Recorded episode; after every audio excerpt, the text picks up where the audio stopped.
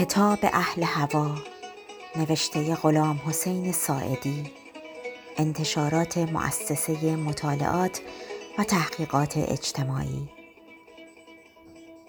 یادداشت های پراکنده درباره ساحل نشینان جنوب. بخش چهارم. ازدواج و وابستگی های عاطفی هم مثل لباس و خوراک تابع عوامل اقتصادی است.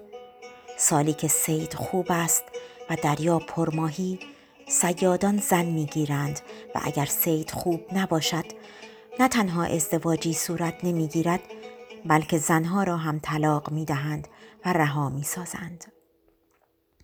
و زنها برای خرماچینی به نخلستانها رو میآورند. غذای مردم در تمام ایام سال بیشتر ماهی است و خرما. برنج و روغن غذای اعیانی است. برنج را از خارجه وارد می کنند روغن نباتی داخلی در جنوب به طور وحشتناکی گرانتر از روغن نباتی خارجی است. ولی در تصویب نامه هیئت وزیران و آین نامه گمرکی در مورد مبادلات مرزی قید شده که هر نفر بیش از پنج کیلو روغن نمی‌تواند از خارج بیاورد و به ناچار روغن داخلی با نرخ کمرشکن در جنوب مصرف می شود. ماهی گوشتی در دریاهای جنوب فراوان است و همه آنها به مصرف خوراکی می رسد و چون بیشتر مردم اهل تسنن هستند حتی ماهی های بدون پولک را هم می خورند. اما اهل تشیع فقط آن نوع ماهی را که پولک دارد مصرف می کند. در بیشتر دهات سفره ماهی هم به مصرف غذایی می رسد. وقتی ماهی گیر نیاید تخم لاک پشت های دریایی خوراک معمول بعضی از آبادی هاست. اما آب و بیابی و تشنگی مشکل اصلی ساحل نشینان جنوب است. دهات سواحل و جزایر در کنار آن همه آب از بیابی و تشنگی می سوزن. آب بیشتر چاها شور است. نه به درد شرب آدمیزاد می‌خورد و نه به درد زراعت زمین. و اگر آب آنچنان باشد که خوشه ها و محصول را با نمک مومیایی نکند بیرون آوردنش وسیله می‌خواهد که نیست حداقل گاو و اسب و چرخ چاه همان وسایل ابتدایی قرنها پیش از رودخانه و شرشر آب جاری در سواحل خبری نیست ساحل نشینان با غلطیدن موجها به صدای آب آشنا شده اند.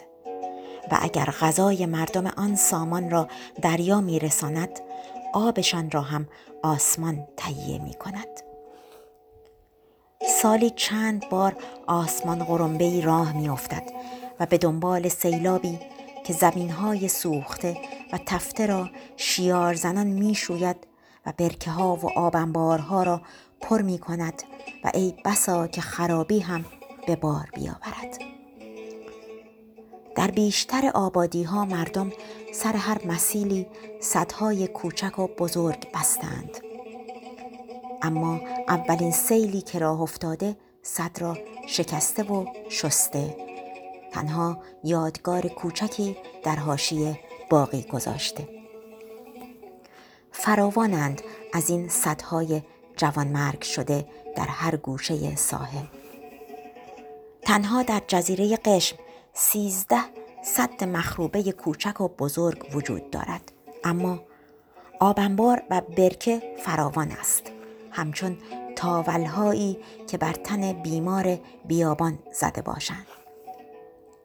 هر آبادی سه چهار تایی دارد و آبادی های بزرگتر البته بیشتر.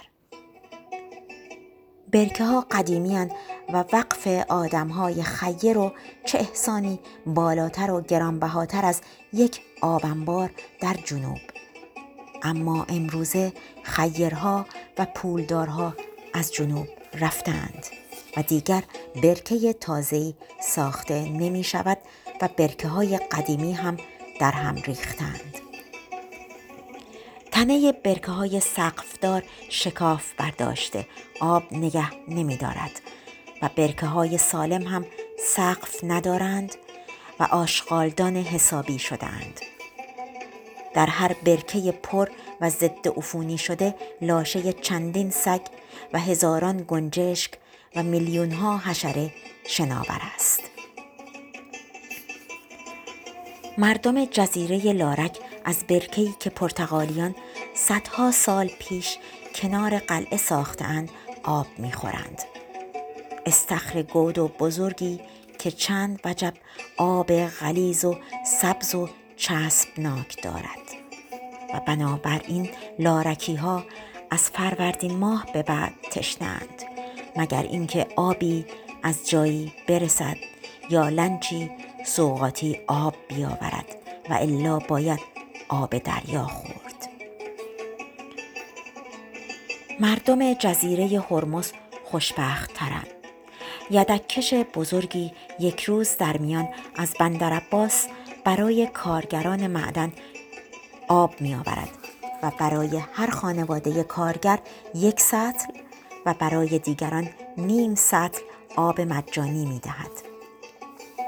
و چه التماسی می کنند اهالی وقتی که غریبه ای را می بینند وارد جزیره شده به خیالشان که تازه وارد کاره ای هست و پا به خاک نگذاشته همه اصرار پشت اصرار که بگو آب زیادتری به ما بدهند.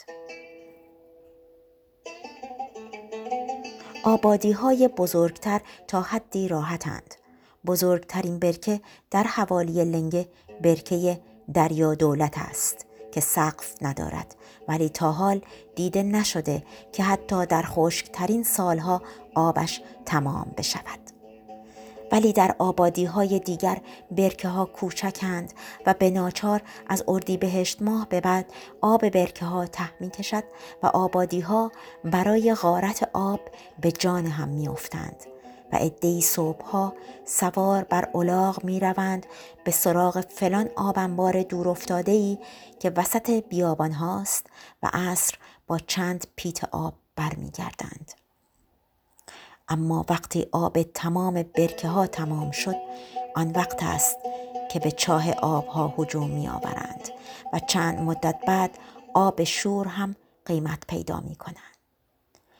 ساحل نشینان جنوب در هر جایی که هستند و در همه حال چه در قحطی و چه در فراوانی حرمت آب را خوب نگه می دارند و اگر یک جرعه آب سیرشان می کند جرعه دوم را برای تشنه دوم نگه می دارند.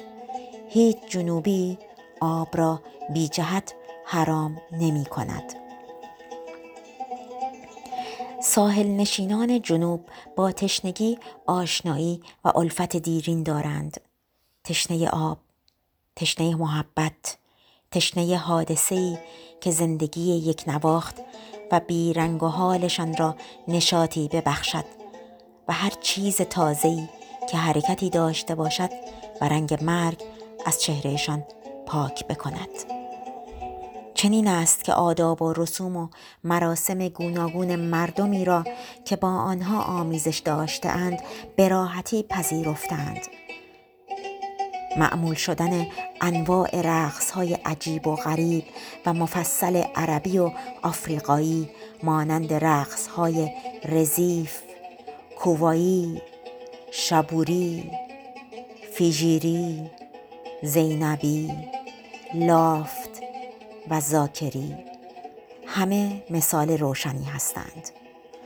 مراسم عروسی و شادمانی و مراسم عزاداری و سوگواری همه مفصل است و پیچیده و هر کدام مخلوطی از یادگار فرهنگ های ناشنا خرافات و اعتقادات عجیب و غریب و مراسم معمول در مورد هر حادثه و پیش آمدی وسیله توجیه تمام بلایا و حوادث مترقبه و غیر مترقبه است. و وسیله تجلی و تظاهر تمام آرزوها و تمایلات نهفته مردم آن سامان. در کمتر جایی می‌توان به اندازه سواحل جنوب رمال و دعانویس و جادوگر پیدا کرد. تعویز و هیکل بستن و هیکل ساختن راه و رسم علاج بیماران و از پا افتاده هاست و دعا گرفتن و دعا داشتن و چله نشینی وسیله حفاظت از بدیها و اشرار خاک و آب.